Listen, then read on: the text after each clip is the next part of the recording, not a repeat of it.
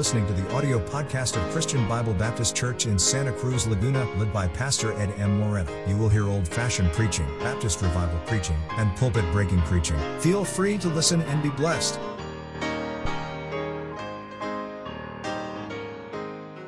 First Corinthians chapter number 10. First Corinthians chapter 10. We'll read just one verse. First Corinthians chapter 10 verse number 13. Nakita niyo na po, amen? First Corinthians chapter 10 verse number 13. Ang sabi po ng Bible, There hath no temptation taken you but such as is common to man. But God is faithful, who will not suffer you to be tempted above that ye are able, but will with the temptation also make a way to escape, that ye may be able to bear it.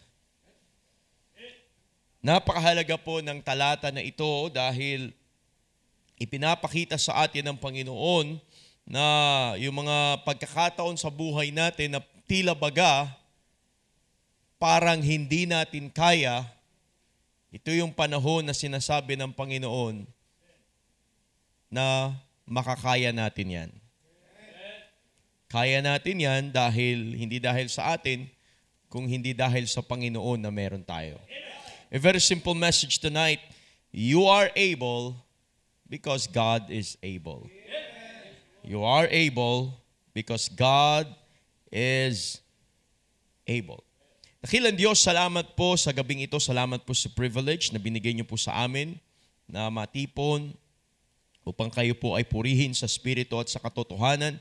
Salamat po sa inyong salita na binigay niyo sa amin. Salamat po that we have a church here in Santa Cruz. Salamat po sa leadership ng aming pastor. Continue to bless him. Bless each and every one.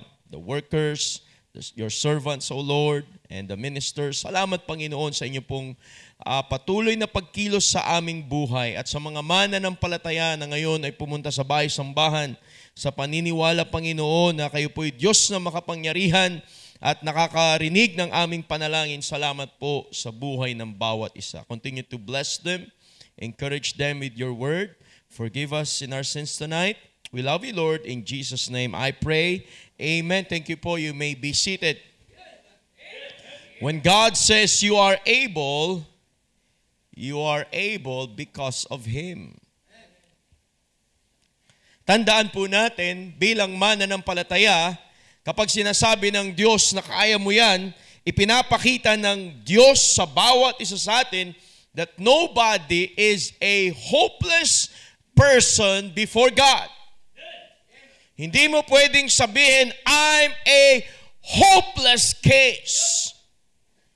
Wala nang mangyayari sa aking buhay.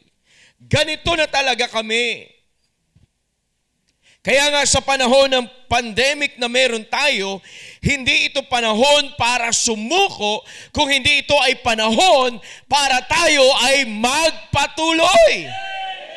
Kaya nga't napakaganda ng tema natin ngayong taon, Continue in 2022. Alam niyo po ba, napakaraming wisdom dyan sa theme na meron tayo. Dahil alam ng, alam ng Panginoon ang kanyang gagawin sa buhay ng bawat isa. Ito'y para ipaalala sa atin. Ito'y panahon para tayo hindi tumigil kung hindi lalo tayong magpatuloy. Marami ng mga tao ang pumapasok sa tinatawag na depression. Alam niyo, pag ang isang Kristiyano ang na-depress, ano pang pag-asa ang makikita mo dyan sa buhay niyan? Mananampalataya na yan eh. Meron ng Diyos yan eh, na inaasahan eh. At pagkatapos siya yung nakaranas ng depression, paano pa yung iba makaka-overcome ng depression kung ang mananampalataya na ang nadidepress? Kaya nga salamat merong salita ng Diyos. Alam ng Diyos kung ano yung mensahe para sa atin. Alam ng Diyos na ikaw ay merong kalungkutan. Alam ng Diyos na ikaw ay merong mga problema. Alam ng Diyos na ikaw ay merong mga struggles. Katulad nung nag-testimony kanina.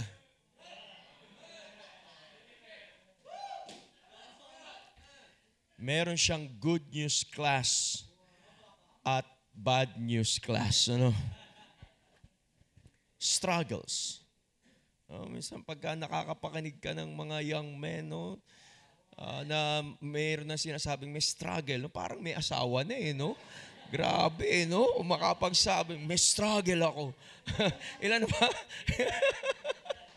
Gano'n na ka na ba katagal may asawa, brad? Ano? ano? Pero makita mo, no, young man, meron siyang struggle, meron siyang good news class, at the same time, siya ay merong online class. Aba, grabe yan, ano? At nakikita niya kung paano ang Diyos ay mag-intervene sa kanyang buhay. What a blessing. What a great encouragement na mayroong mga iba't ibang mga uh, mananampalataya sa lugar na ito na nakikita natin nagpapatuloy sa biyaya ng Diyos. Tonight, God wanted us to be encouraged, to be happy, to be alive, to be enthusiastic. Ibalik natin yung ating awitan. Ibalik natin yung ating papuri sa Diyos. Rehabilitation centers cannot change the life of a person. Even the politicians, they cannot give what we really need. Sabi nila, meron sila nung kailangan natin. Pagkatapos ng eleksyon, nagbibiro lang pala sila. Puro pangako na naman ang ating napapakinggan. Pero ilang pangako nila ang kanilang tinupad. Pag binoto nyo ako, ako ay mananalo. Pag binoto nyo sila, sila ang mananalo. Ang bihira, no? Ang gulo, eh, no? Pero ang Panginoon, ilang beses na siyang nagbibigay ng pangako sa atin. Minsan nababaliwala natin. Ang Diyos na meron tayo ay hindi politician. Pag sinabihan ka ng Diyos na kaya mo yan, isipin mo kung bakit sinabi ng Diyos na kaya mo yan. He provided us everything that we need. He gave us His only begotten Son, the Lord Jesus Christ. The grace of God is what we need. Kailangan natin ang biyaya ng Diyos. Kailangan natin ang awa ng Diyos. Meron siyang pinovide sa atin na banal na spirito to convict us. At makita natin sa pag-aaral ng salita ng Diyos merong pagkilos ang Holy Spirit sa ating buhay. We've been convicted. Pare-parehas tayong nakikinig ng salita ng Diyos, pero sa iba't ibang pagkakataon at sa iba't ibang sitwasyon, ang Diyos ay nangungusap sa atin through His Word. Kaya ngayon nga nakaka-amaze, eh, punta ka ng church, ba't ka pumunta sa church? This is the very reason why we came. The Word of God.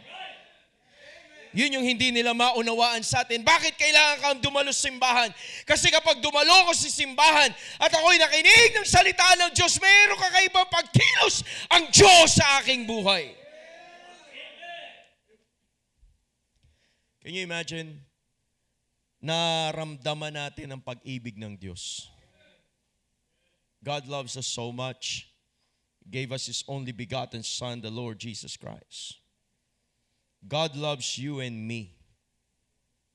At pinatunayan ng Diyos yan sa atin. Alam niyo po yung text verse na binasa natin, napakahalaga nito. There hath no temptation taken you, but such as is common to man. But God is faithful. God is faithful. Pag pinag-usapan ng faithfulness natin, merong mga tao, they gave us that big question mark. Ang tanong nila, faithful ba yan? But we need to be reminded that the very person who counted us faithful is not us, but God. Maaring yung faithfulness natin ay meron pang tanong ang karamihan. Pero, ladies and gentlemen, tonight, yung faithfulness ng Diyos, walang pwede magtanong. Hindi mo pwedeng tanongin, ang Panginoon kaya ay faithful sa aking buhay. Kung ikaw ay nagigising at meron kang pang-amoy, faithful ang Diyos sa'yo.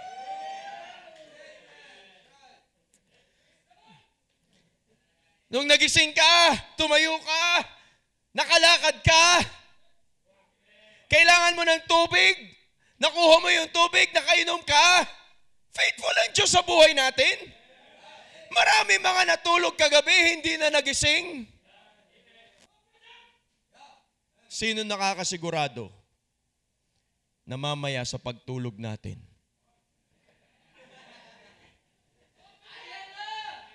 bukas, ay meron ka pa rin good morning. Pag nakita mo yung kapitbahay mo, batiin mo agad. Good morning! You have no idea kung paano ako nagpapasalamat sa Diyos na ngayong umagang ito ay ginising ako ng Diyos. That's why I have a good morning. Meron kayang gigising bukas at meron siyang bad morning? Bad breath meron. bad morning, wala eh.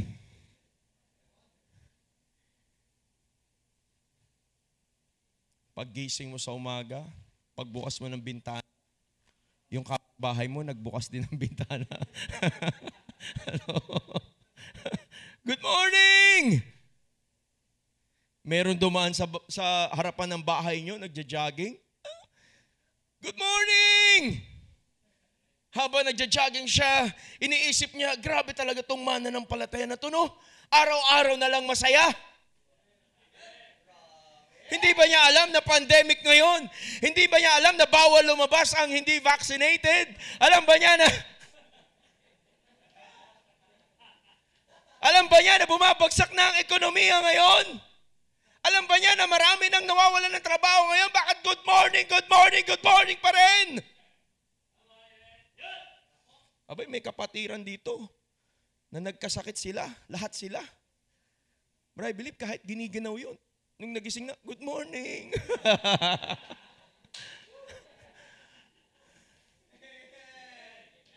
Alam niyo po ba, bihira na lang ang mga tao ngayon na nakaka-acknowledge na merong Diyos na buhay, na merong control ng lahat ng nangyayari. Bihira na lang. Sa mundo, swerte-swertihan na lang kung mabuhay ka. Alam niyo po ang mindset ng mundo? Pag may pera ka, buhay ka. Naninikip ang dibdib ko, dali niyo ako sa ospital. May pera ba yan? May PhilHealth ba yan? Magkano pa ang, na, ang savings niyan? O sige, pasok. Basta may pera, walang problema. Yan ang mundo eh. Pero pumunta ka sa Christian Bible Baptist Church. Ang sasabihin sa'yo, merong Diyos na faithful sa buhay niyo hindi kanya pababayaan. Maraming merong tao na merong pera, they spend millions of pesos at binigay nila sa mga doktor pero hindi nadugtungan ang kanilang buhay. Pero mga mana ng palataya na merong pagtitiwala sa Diyos na nanalangin, Panginoon, kayo pong bahala sa aking buhay, sa aking sarili, sa aking pamilya, sa aking business. at nakakapagpatuloy. Hindi pinabayaan ng Diyos. Sabi mo, hindi mo na kaya. Pero sabi ng Diyos, kaya mo yan. Sabi mo, ayaw mo na. Sabi ng Panginoon, patuloy ka pa. Sabi mo, tapos ka na. Pero sabi ng Panginoon, sige pa. Bakit? Bakit niya sinasabi yun? You are able because God is able. How can God prove to us that He is faithful in these troubled times. Paano kaya mapapatunayan ng Diyos na talagang faithful siya sa buhay ko? Kasi sabi niya, kaya ko eh. Paano? Paano? Three simple things. Number one, how can God prove to us He's faithful? Number one, He can prove to us He's faithful because you have the book of God. If you have the book of God, you have the mind of God. Ano kayang iniisip ng Diyos sa akin? Read the Bible. I'm talking about the King James Bible. God revealed Himself through the skies. Ang tawag dyan, external evidence. God revealed Himself through the outer space. Pag tiningnan mo yan, mamamangha ka eh. Sino naglikha niyan? Ngayon pa lang nadidiscover yan na marami mga astrologers and astronauts. Ngayon pa lang sila nakaka-imbento ng mga lens na kayang tingnan yung napakalayong mga planets. At ngayon pa lang nila na zoom in at talagang HD yung picture na makikita mo doon sa moon, sa Mars, at sa iba pa mga planets. Ngayon pa lang. Pero simula nung time na nilikhayan ng Diyos, ang sabi ng Panginoon, napakaganda. Napakaganda ng kanyang creation. Nung naglikha ng Panginoon, ng langit at lupa, sabi ng Panginoon, it was good. It was good. It was good. It was good. But when God make a man, out from the dust of the ground. He formed a man, breathed unto his nostrils. Nung nakita ng Panginoon yung kanyang creation na tao, sabi niya, it was very good.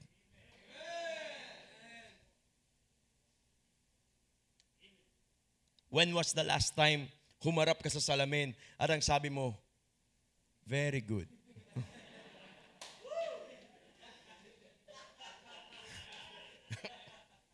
Sabi ng iba, very bad. Ang bihira. You are, we are created beings. Somebody created us. Somebody is have that that mindset na para ilagay niya yung mga tamang mga parts ng katawan. Alam ng Diyos kung saan niya ilalagay ang ilong. Hindi baliktad. Dalawa lang ang butas. Meron po bang tatlo na butas ng ilong? Hindi kayang abutin ng mga scientists kung paano kumikilos ang lahat sa loob ng ating katawan. Bigla na nga lang mayroon nagmamalfunction dyan eh. At pag dinala ka sa ospital, hindi mo rin alam kung paano nangyari. Sila rin minsan, hindi nila ma-figure out bakit ka nagkaroon ng ganong sakit. Pero ang Diyos, alam niya yun. Meron dyan mga nerves and veins. Ang dami mga dumadaloy na dugo. Minsan may babara pero pinipitik lang ng Panginoon. Kontrolado mo ba yon? Kain ka ng kain ng taba.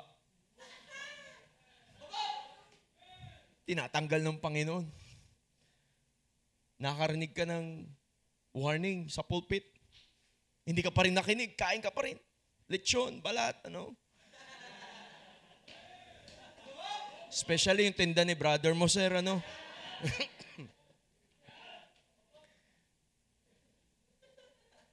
Sabi ng Panginoon, dahan-dahan lang. O nakinig ka. Bakit? Gusto mo maglingkod sa Panginoon eh. Ang Panginoon, pinatunayan niya ang kanyang sarili na siya ay faithful sa atin through those external evidence. Hindi lamang po yan, hindi lang external evidence, internal evidence. Pag sinabing internal evidence, nandito po yan sa Biblia. Dito mo mababasa yan. Pag tiningnan mo yung katabi mo, maniniwala ka meron nag-create sa kanya. Pag tiningnan mo ang Biblia, ituturo sa iyo na meron talagang creator. Ang Diyos na meron tayo. There is a somebody who created everything. Tignan niyo po, John chapter 1. John chapter 1, verse number 3.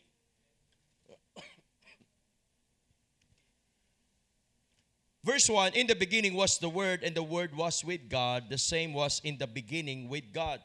All things were made by Him.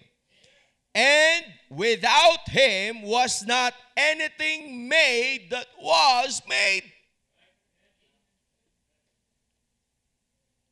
When God created something, He created a thing out from nothing. Yung magagaling na mga inventors, yung magagaling na mga scientists, pag sila nag-invent ng isang bagay, hindi galing sa wala. Merong mga resources provided by God Himself. Kung paano sila nakapaglikha. Pero ang Diyos, out from nothing, kaya niya maglikha. Somebody created everything. Kahit ang pagka-record ng Panginoon sa kanyang salita ay talagang kamangha-mangha. Tingnan niyo po, 2 Peter. 2 Peter. Chapter 1.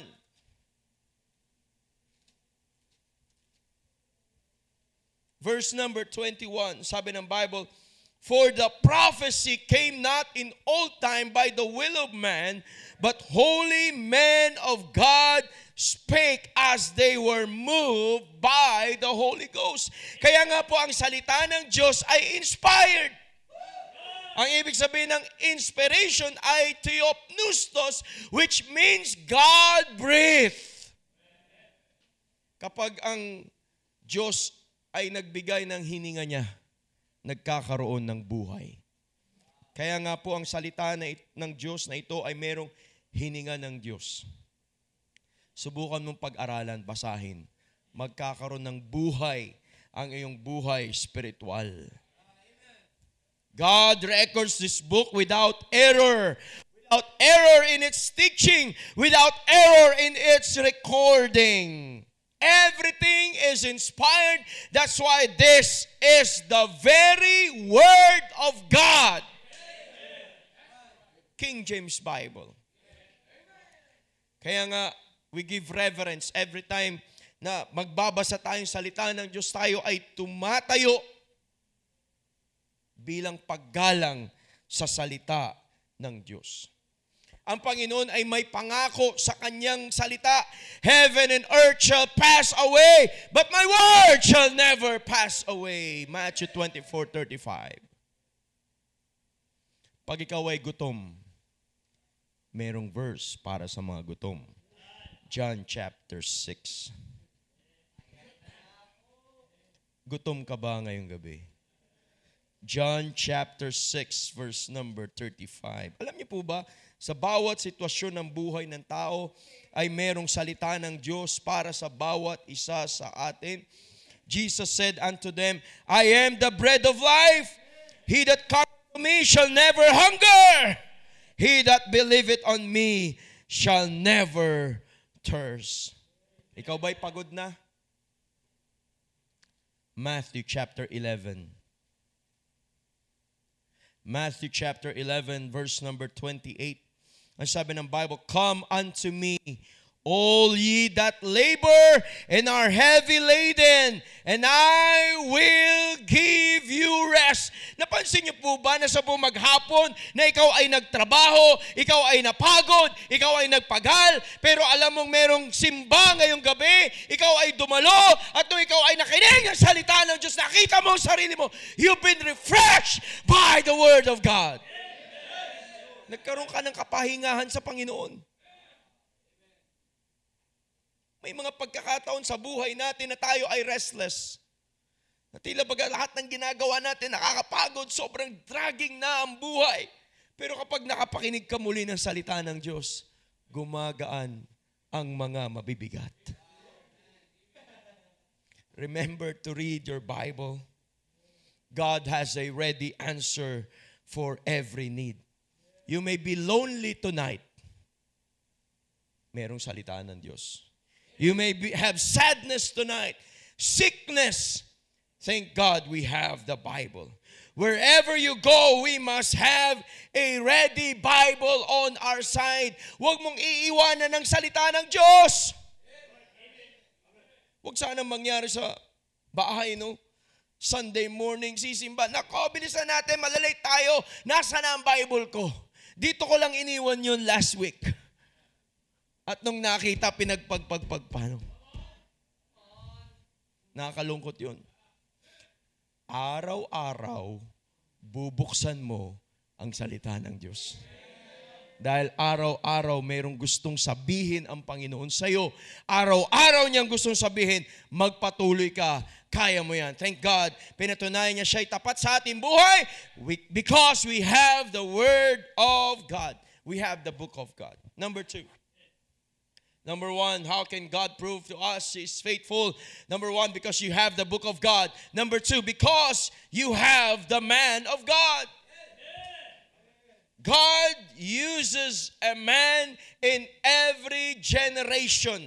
Alam ng Panginoon na mayroong pangangailangan ng lingkod ng Diyos, kaya ang Diyos ay nagpo-provide sa atin ng kanyang lingkod. Deuteronomy chapter 33.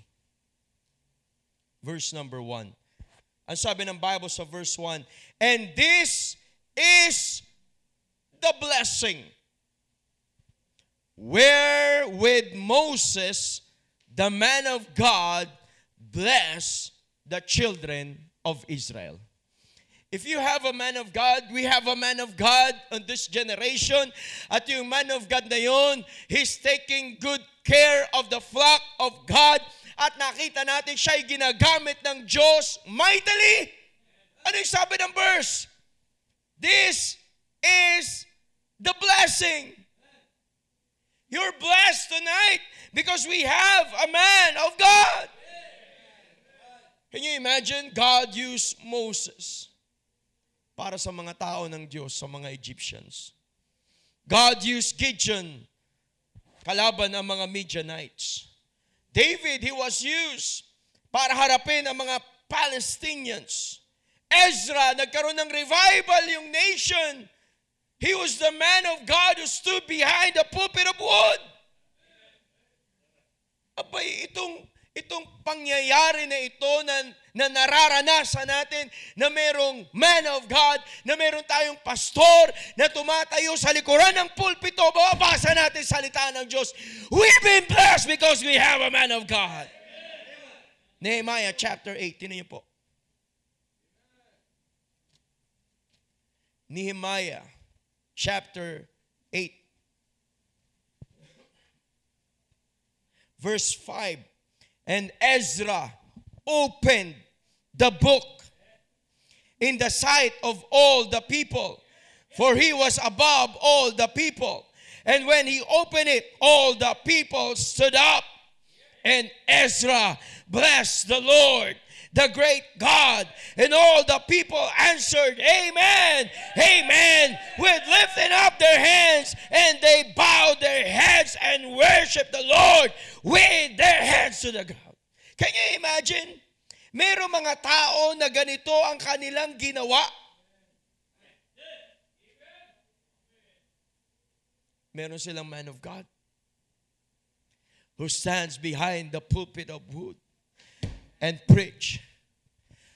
Pag mayroong man of God sa buhay mo, isa yun sa ipagpapasalamat mo sa Panginoon. Alam natin, kilala natin si D.L. Moody. Pero wag natin kakalimutan na meron siyang Sunday school teacher na ang pangalan ay Edward Kimball. Hindi kilalang tao, pero kilala natin si D.L. Moody. Unsung hero. Edward Kimball. Adoniram Hudson, kilalang kilala sa Burma, Ngayon ay Myanmar. Siya yung nag-start na magkaroon ng mga mission program sa lugar na yun. Hudson Taylor sa China. J. Frank Norris pastored two great churches in his time. Great Baptist churches during his time. And our very own Dr. Ed Laurena pastoring two great churches during our time. There's always a blessing by association. Tignan niyo po, sa Genesis chapter 30, meron po sinabi dito ang, ang Bible patungkol sa man of God na alam niyang siya ay binless ng Panginoon because of the man of God. Genesis chapter 30 verse number 27, ang sabi po ng Bible, And Laban said unto him, I pray thee, if I have found favor in thy eyes, study, for I have learned by experience that the Lord hath blessed me for thy sake. Can you imagine sinasabihan niya si Jacob, binless ako ng, ng Panginoon eh. Dahil sa iyo. There's a blessing by association. Wise men walk with wise men. Huwag natin kakalimutan yan. Proverbs chapter 13. Verse number 20. Ang sabi ng Bible, He that walketh with wise men shall be wise. But a companion of fools shall be destroyed. Kaya nga, kung sino yung parati mong pinapakinggan, kung sino yung pastor mo, ay merong influence sa buhay mo. The kind of worship that you have, how you treat the Bible, paano ka naglilingkod sa Panginoon, mahalaga ang nag-influence siya sa buhay mo. At kung ikaw ay binless, dahil sumama ka sa Kanya, huwag kang alis. Tuloy-tuloy ka lang binless ako ng Panginoon dito. For thy sake. Philippians chapter 1. Philippians chapter 1 verse number 7 ang sabi ng Bible, For as it is meet for me to think of you all, because I have you in my heart, inasmuch as both in my bonds and in the defense and confirmation of the gospel, ye are all partakers of my grace. For God is my record, how greatly I long after you all in the vowels of Jesus Christ. Do you have any idea what's in the heart of a man of God. Sabi niya, I have you in my heart. There may be days and nights na hindi natin alam, hindi natin nakikita, how our pastor is praying for the church, for every individual, for every ministry, for, for the song leader, for the MC, for the person who, is, who will preach, for those persons who will sing, kung sino yung mga aatin sa church. Maaring tayo, hindi natin na pag-pray lahat. Pero man of God, I have you in my heart. We praise and thank God that we have a man of God in CBBC. We thank God for the life of our pastor. How can God prove to us He's faithful? Remember, when God gave us a pastor, He gave us a pastor according to God's heart. Yun yung nasa puso ng Diyos. Kilalang kilala ka niya. So, ang sabi ng Panginoon, meron akong pastor na ibibigay sa ito. Kaya hindi aksidente na ikaw ay naging membro sa Christian Bible Baptist Church, Santa Cruz, Laguna. May plano, may magandang programa ang Diyos sa iyong buhay. How can God prove to us He's faithful in these troubled times? You have the book of God. You have the man of God. And number three, Number three,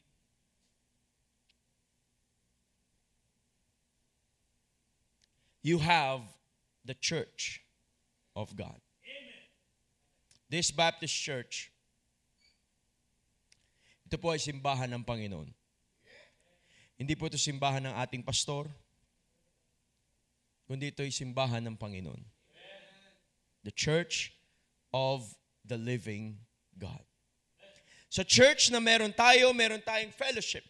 Meron tayong ministries. Dito tayo lumalago spiritual. You have your brothers and sisters in Christ. Kung yung mga fraternity sa labas at meron silang brotherhood at nakikita na lang gan- ganun na lang yung samahan nila, how much more sa simbahan ng Panginoon? Tayo naging magkapatid sa pananampalataya. Pag backslider patid, ano, hindi. Ipapanalangin natin na makabalik. Kapatid mo yan eh. Abay, antindi ng mga fraternity, no? Pag nagtawag, ang mga kapatiran. Kapatiran. Walang iwanan. Pag hinahabol na ng pulis, hindi kita kilala. Pero sa atin, yung care, yung concern, yung compassion, pagpunta pa lang sa church, bisita pa lang yan, di ba may makakaramdam siya ng warm welcome. Noon kasi naka, nagkakamayan pa eh, ngayon hindi na eh. Pero alam mo yung may warm welcome na kahit naka-face mask at meron na lang mag kukunin mo na lang yung Bible mo at kahit yung ano bang tawag dun sa ganun? Bible bump? Di ba? Kita mo kahit naka-face mask, nakangiti yung mata. Di ba natuto tayo ngayong ngumiti sa mata? Kasi takip ang mukha eh. Alam nga namang nakangiti yung mata mo, pero yung mukha mo, bibig mo nakasimangot, di ba? Merong warm welcome. Hindi pa membro yan. Tumanggap sa Panginoon. Sumunod sa tubig ng bautismo. Nagpatuloy. Nagpa-disciple. Umaten ng Bible study. Natuto mag-soul winning nag-surrender sa revival night, nag-surrender sa NBYC, nag-aral sa Bible College, worker na ng church. Paano mo tatratuhin yan? Out from a nobody unti-unting merong ginagawa at pagkilos ang Diyos sa kanyang buhay. Hindi ba tayo namamangha na tayo pinagsama-sama ng Diyos sa lugar na ito? Na ikaw ay, marahil ikaw, ang, ang buhay na pinanggalingan mo ay talagang pag-inisip nila talagang magulo, talagang sira. Ang hirap isipin na ako ay maliligtas at ikaw ay nandito ngayon.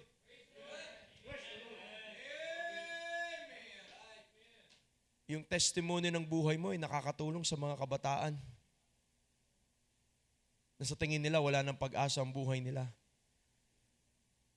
Yung pagkakaroon natin ng church ay patunay ng Diyos na mahal ka niya. Importante ka sa Kanya. Hindi ka pinabayaan ng Diyos. Kaya nga magpasalamat tayo sa panahon ng pandemic. Ang simbahan ay hindi nagsara. Walang time na ang, ang simbahan ito ay walang serbisyo. Hindi nangaral ng salita ng Diyos. Hindi nag-akay ng kaluluwa. Hindi lumabas. At uh, nagpa-lockdown na lang. Hindi yun ang ginawa ng simbahan na ito. Ito ay nagpatuloy sa biyaya ng Diyos. At kahit ano pa mangyari, ang simbahan ay magpapatuloy para sa Panginoon. CBBC is a going church in a dying world. The world is dying. The world is dying. Pero salamat ang simbahan ay nagpapatuloy. Magulo na ang mundo, hindi pa tayo magpapatuloy. Ang pangako ng Diyos sa kanyang simbahan, I will never leave thee nor forsake ang pangako ng Panginoon sa kanyang church, even the gates of hell shall not prevail against it. Tinan niyo po, Matthew 28. Matthew 28. verse number 19. Go ye therefore and teach all nations, baptizing them in the name of the Father and of the Son and of the Holy Ghost, teaching them to observe all things whatsoever I have commanded you. And lo, I am with you always, even unto the end of the world. Amen. The church of the Lord Jesus Christ will keep on preaching the gospel, will keep on baptizing believers, will keep on discipling converts, will keep on winning souls, even unto the end of the world. Ito'y pangako ng Diyos. Walang makakapigil. At alam niyo po yung ginawa ng Panginoon Noong 2021, marami mga nag-isip, hindi ko na siguro kaya, pero sa biyaya ng Diyos, tayo nagpatuloy noong 2021. At yung miracle na ginawa ng Diyos noong 2021, tinan niyo po, Acts 20. This is the last verse na babasahin po natin. Acts 20, 21. 2021, ito po nangyari. Acts 2021. Sabi ng Bible, testifying both to the Jews and also to the Greeks. Repentance toward God and faith toward our Lord Jesus Christ. Alam niyo po yung nangyari last year? Ang CBBC ay nagbukas ng outreach sa Israel at mayroong mga Jews na nababahagian ng salita ng Diyos. Doon mismo sa capital city, merong CBBC testifying both to the Jews and also to the Greeks. Ang simbahang ito ay nagpatuloy kung saan nagsimula ang Ebanghelyo ay ngayon binabalik doon sa lugar kung saan sinimulan. At ang tema natin, continue in 2022. Ang Diyos, tapat. At dahil sa kanyang katapatan, ano yung susukli natin sa Panginoon? E di gagawin natin sa biyaya ng Diyos na tayo ay maging tapat sa ating Diyos. Dakilang Diyos, salamat po sa inyong salita. Salamat po sa inyong biyaya sa aming buhay. Continue to bless each and every one. Salamat po sa inyong salita. Salamat po, Panginoon, sa guidance ng aming pastor. Salamat po sa church. Napakarami pong avenues na pwede kami mag-involve at magamit niyo po. Pagpalain niyo po invitation tonight Bless each and every one. In Jesus' name I pray. Amen.